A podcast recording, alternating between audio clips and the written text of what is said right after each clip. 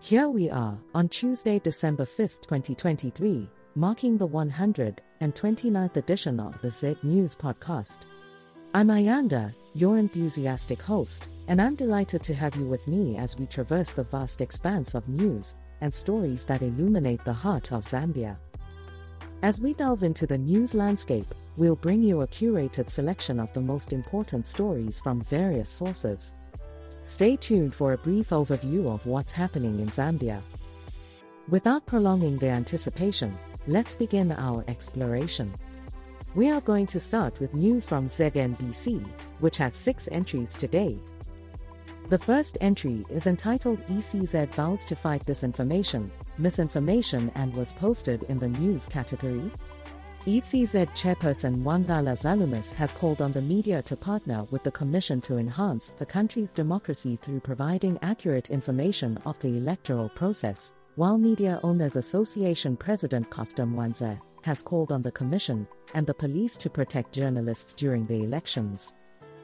The second entry is entitled "Digital Infrastructure Key Platform for Innovators Mutati" and was posted in the tech category. Minister Felix Mutati has announced that the Ministry of Technology and Science will continue investing in digital infrastructure and creating a platform for innovators. The Empower Summit, organized by the National Assemblies of God, is designed to bridge the gap from an idea to commercial success with the support of SANECO. Entry number 3 is entitled "Chief Mashota Counsels Subjects Against Fisc Abuse" and was posted in the news category. Senior Chief Mashota of Kawambwa district in Luapula province has warned beneficiaries of the Farmers' Input Support Program against selling their packs, emphasizing that the government is distributing fisc to help small-scale farmers contribute to food security. The fourth entry is entitled "YouTuber Trevor Jacob Jailed After Crashing Plane for Views" and was posted in the tech category. Trevor Jacob, a former Olympic snowboarder, has been sentenced to 6 months in jail for deliberately crashing his plane for views and lying to U.S. investigators. He uploaded the video of the crash to YouTube, which was viewed millions of times, and admitted to doing it for financial gain.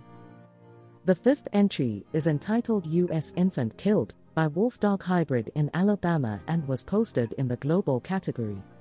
Tragically, a 3-month-old infant in Alabama was killed by a pet hybrid wolf-dog, prompting questions about the safety of owning such animals as pets. The sixth entry is entitled "28 Colombian Pesos, Head of UN Talks Hits Back at Climate Denial Claims" and was posted in the global category.